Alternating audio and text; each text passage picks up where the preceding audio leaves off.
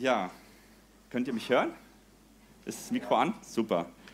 Ja, liebe Gemeinde, liebe Familie, liebe Freunde und auch Gäste, auch ich heiße euch ganz herzlich willkommen zu dem besonderen, schönen Abend heute. Und ähm, ich habe auch einige neue Gesichter gesehen und deswegen würde ich mich auch gerne mal kurz vorstellen. Ich bin äh, Jakob Geschichko, bin 38 Jahre alt, bin glücklich mit meiner Frau Eva verheiratet, haben zusammen drei wunderbare Jungs, Erich, Franz und Till. Und ich bin hier in der Brücke Pastoralreferent und ähm, seit circa zwölf Jahren arbeite ich verantwortlich in der Jugend mit. Es ist mir eine besondere Ehre, heute ähm, Abend sprechen zu dürfen, denn es ist das erste Mal, dass ich an einem Heiligabend spreche. Und es ist deswegen auch in dieser Hinsicht für mich auch ein besonderer Abend. Doch die Besonderheit dieses Abends liegt nicht in meiner Aufregung oder in meinem Debüt oder dass meine Mama heute Abend Geburtstag hat. Nein, sie liegt darin, in dem, was vor genau 2023 Jahren geschehen ist. Darin liegt die Besonderheit dieses Abends. Heute ist nämlich der 24.12.2023 nach Christus. Oder anders gesagt, nach Christi Geburt.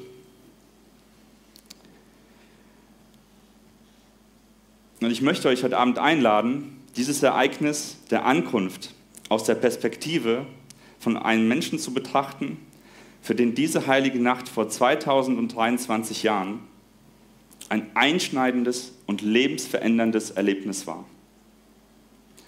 Die überlieferte Weihnachtsgeschichte im Lukasevangelium berichtet von Hirten, welche in jener Nacht draußen auf dem Feld waren und ihre Schafe hüteten und etwas Unglaubliches erlebten, wie Janina vorhin schon gesagt hatte.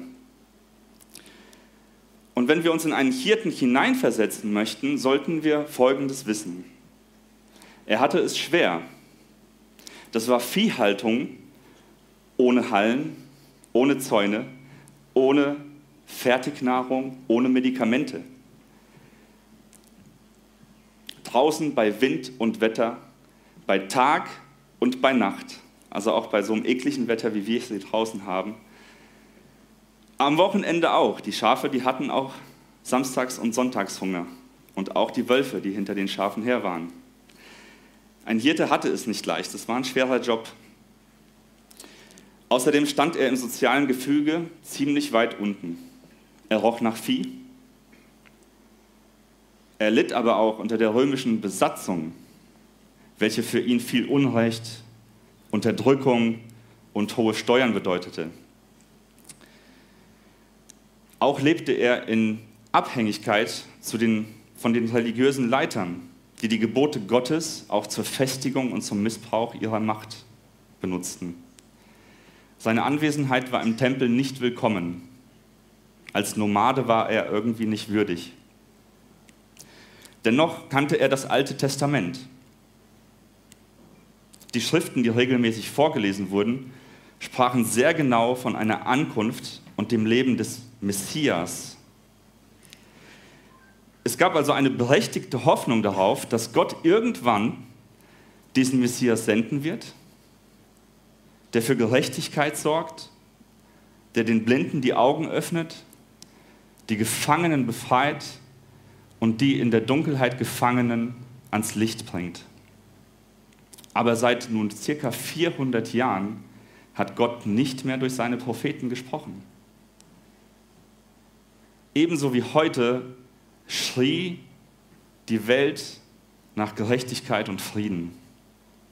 Die äußeren Umstände also lassen auf eine große Sehnsucht nach dem Messias schließen. Und Gott offenbart sein Geheimnis in der Nacht der Geburt von diesem Messias nicht den religiösen Leitern oder den Führern, den Befehlshabern. Nein, er offenbart es dem einfachen Mann, der draußen auf dem Feld treu seine Schafe hütet. Wir werden nun diese Geschichte, wie sie im Lukas-Evangelium überliefert ist, hören. Und sie wird aber auch von einem Video begleitet, das uns mit hineinnimmt, wie es sich an dem Abend abgespielt haben könnte. Und wir werden dazu auch zwischendrin Liedbeiträge hören. Weihnachten macht uns eins deutlich. Gottes Liebe wird zur Tat. Gott hat seine Entscheidung getroffen. Er fasste den Plan, seinen eigenen Sohn zu senden, um die Menschen zu retten. Er erfüllte das, was er tausende von Jahren zuvor versprochen hatte. Das verborgene Königreich des allmächtigen Gottes offenbart sich hier auf der Erde unter uns Menschen durch Jesus Christus. Jesus hat seine Entscheidung getroffen. Er erfüllte den Willen des Vaters. Er lehrte uns den Willen des Vaters. Er wurde verraten. Er wurde angespuckt. Er wurde geschlagen und gekreuzigt, um unsere Sünden und Verfehlungen ein für alle Mal auszulöschen. Er ist der Weg zurück zum Vater dieses Kind, was wir dort in der Krippe liegen sehen haben. Er überlässt es aber uns, unsere eigene Entscheidung zu treffen. Dir und mir. Ich möchte euch kurz über meine persönliche heilige Nacht berichten und wie es zu meiner Entscheidung für Gott gekommen ist. Ähnlich wie der Hirte hatte ich in mir eine unerfüllte Hoffnung und Erwartung, die ich ehrlich gesagt gar nicht so definieren konnte. Es gab auch Räume in mir, in denen es dunkel war. Ich ging selten rein, aber sie waren irgendwie da. Dinge, für die ich mich schämte, Fehler, die ich bereute, Menschen, die ich verletzt hatte, aber auch persönliche Enttäuschung. Und ich glaube, ihr wisst, wovon ich spreche. Ähnlich wie bei einem Raum in einem Haus, von dem Lärm ausgeht, konnte ich die Tür zwar schließen, aber der Lärm war trotzdem irgendwie noch da im Hintergrund und drang immer wieder durch und störte. Ich hatte aber auch eine innere Sehnsucht nach einem Zustand des Angekommenseins. Ich dachte damals, dass ich den Zustand durch Ereignisse oder Dinge wie zum Beispiel Liebesbeziehungen oder Events oder sportliche ähm, Erfolge oder berufliche Erfolge erzielen könnte. Aber nichts davon stillte diese Sehnsucht und diese Erwartung nachhaltig in mir. Was hat sich daran geändert? Wie hat sich es geändert? Ich war immer gottesfürchtig und wurde auch mit christlichen Werten erzogen. Da bin ich sehr dankbar für. Ich fing jedoch erst mit, an, mit Anfang 20 an, durch meine Aktivitäten hier im Gospelchor in der Brücke, die Bibel zu lesen und mich dafür zu interessieren. Kurz darauf war ich aber aufgrund von einem sehr einer sehr spirituellen Begebenheit in einem Gottesdienst von einem Missionar namens Reinhard Bonke sehr abgeneigt und abgeschreckt von den Christen und den Gottesdiensten. Das war mir alles zu viel, zu spirituell, was da passiert ist. Es ist aber verrückt, dass kurz danach seltsamerweise ich nur wenige Tage später meine persönliche heilige Nacht erlebt habe. Gott sprach zu mir und er musste sich nicht vorstellen. Ich erkannte ihn einfach. Und wie für die Hirten tat sich in der Nacht für mich der Himmel auf. Und ab diesem Moment hatte ich keine Zweifel mehr, dass Gott real ist. Ich begriff, dass Gott existiert. Es war, als hätte Gott meine Seele in diesem Moment gesund gemacht und mir das gegeben, was mir fehlte. Ich las die Bibel von nun an mit anderen Augen und auch mit einem anderen Herzen. Mir wurde klar, dass diese Entscheidung bzw. das Angebot Gottes, von dem ich zuvor gesprochen habe, auch real sind und dass es irgendwie eine Antwort auch von mir braucht, dass ich an der Reihe bin. Ich tat vor Gott Buße. Ich öffnete ihm Stück für Stück diese dunklen Türchen, von denen ich gesprochen hatte.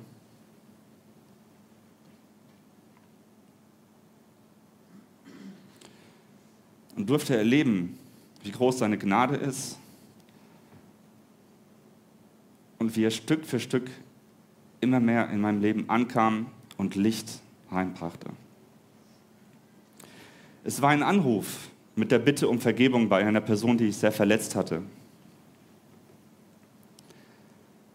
Ein Kniefall und Tränen über Fehler und Verfehlungen, die ich sehr bereute. Aber auch ein kaputtes Fahrrad eines Freundes, das ich zuvor geschrottet hatte, das ich dann reparieren ließ. Es ist ein Prozess, der bis heute andauert, denn die Ankunft des Retters brauche ich immer wieder neu. Aber es ist nicht nur meine Geschichte, denn noch heute erleben jährlich Millionen von Menschen ihre persönliche heilige Nacht. Bewegende Berichte auch innerhalb dieser Gemeinde zeugen davon, dass Gott lebendig ist und heute noch wirkt. Wir erleben spektakuläre Dinge, wie zum Beispiel, dass schwere Erkrankungen zurückgehen oder ganz verschwinden oder dass Menschen von Süchten befreit werden. Ich selbst war von einem Tag auf den anderen frei von Zigarettensucht. Gebetserhörungen, die uns staunend dankbar und ehrfürchtig vor Gott stehen lassen. Es sind aber auch die spektakulär unspektakulären Dinge, die wir hier erleben. Letzte Woche unterhielt ich mich mit Carmen und auf die Frage hin, wie Gott in ihrem Leben angekommen ist, sagte sie ganz einfach, kann ich gar nicht so sagen, er war immer da und er kommt immer wieder neu da an, wo ich ihn brauche. Sie erlebt ihn in alltäglichen Dingen. Oder Karl, der Gott einfach durch die Gemeinschaft und die Liebe auch erlebt, die er hier erfährt. Und er bekommt hier das irgendwie zurück, was er im Altenheim den alten Menschen in seinem Dienst gibt. Gott gebraucht ihn dort und die Kapelle füllt sich immer mehr dort wo Andachten gehalten werden mit seiner Unterstützung und Hilfe. Oder ein Ukrainer aus unserer Gemeinde berichtet, wie er erlebt hat, dass er zu Beginn des Krieges mit seiner Familie viele schwere Momente erlebt hat. Manche Probleme haben sich gelöst, andere noch nicht, aber er spürt, dass Jesus ihm hilft. Wir erleben, wie Menschen in schweren Zeiten ihr Vertrauen auf Gott setzen und hinterher dankbar und mit gestärktem Glauben zurückblicken. Geschichten über Geschichten über Geschichten, wie Gott heute noch wirkt und das erlebt. Ich möchte dir die Frage stellen, welche Bedeutung hat diese heilige Nacht für dich? Welche Bedeutung hat die Ankunft von Christus für dich persönlich? Ist es nur eine schöne Tradition, die wir heute feiern? Bist du vielleicht sogar genervt davon, dass alle fröhlich und aufgeregt sind und über Frieden und Freude reden und du es überhaupt nicht fühlst? Hast du in deinem Leben vielleicht auch Dinge, die wie eine Besatzungsmacht wirken? Die manchmal im Hintergrund, aber manchmal auch sehr stark im Vordergrund sind? Gibt es Dinge, die du falsch gemacht hast? Dinge, für die es vielleicht sogar gar keine Möglichkeit der Versöhnung gibt, weil der oder diejenige gestorben ist. Fühlst du dich vielleicht unwürdig? Fühlst du dich distanziert von Gott? Welche Dinge treiben dich um? Wo ist noch dunkel in dir, wo noch kein Licht dieser Welt Licht reinbringen konnte? Wisst ihr was? Ein Engel des Herrn begegnete den Hirten, einfachen Menschen wie dir und mir. Als die Hirten Christus erblickten, wurde ihre Hoffnung lebendig. Es waren nicht mehr die Besatzungsmacht oder die religiösen Leiter, die über ihr Leben auch bestimmten. Nee, ab dem Moment war es das makellose Opferlamm Jesus Christus, der lebendige Sohn Gottes, der in ihnen zur Quelle der Freude, des Friedens und des Lebens wurde. Und im Namen des lebendigen Gottes möchte ich dir heute eine frohe Botschaft sagen. Jesus der Retter ist geboren. Jesus der Retter ist geboren. Und ich muss umsteigen auf analog. es heißt im Johannesevangelium, denn also hat Gott die Welt geliebt, dass er seinen eingeborenen Sohn gab, auf dass alle, die an ihn glauben, nicht verloren werden, sondern das ewige Leben haben. Und Paulus schreibt im Römerbrief, doch Gott erklärt uns aus Gnade für gerecht. Es ist sein Geschenk an uns durch Jesus Christus, der uns von unserer Schuld befreit hat. Denn Gott sandte Jesus, damit er die Strafe für unsere Sünden auf sich nimmt und unsere Schuld gesühnt wird. Wir sind gerecht vor Gott, wenn wir glauben, dass Jesus sein Blut für uns vergossen und sein Leben für uns geopfert hat. Ich möchte dir heute Abend Hoffnung machen. Gott lädt dich ein und es ist deine Entscheidung, ob du dem Retter, seiner Vergebung, der Ewigkeit und dem Frieden Gottes die Tür deines Herzens öffnest. Sein Blut kann dich von allem von allem Schmutz dieser Welt reinwaschen. Amen. Und vielleicht sehnst du dich auch nach so einer persönlichen heiligen Nacht. Ich lade euch ein, für einen Moment still zu werden und diese heilige Nacht, die wir heute feiern und das, was wir gehört haben, einen Moment in deinem Herzen wirken zu lassen. Wenn du das Gefühl hast, heute Abend Gott eine Antwort geben zu wollen, dann lade ich dich ein, das folgende Gebet mit mir zusammenzusprechen. Jesus Christus, ich stehe nun vor dir. Ich bitte dich, hilf mir zu glauben und dir zu vertrauen. Lass mich deine Güte, deine Gnade und deine Herrlichkeit erkennen. Ich lade dich ein, auch in meinem Leben anzukommen. Amen.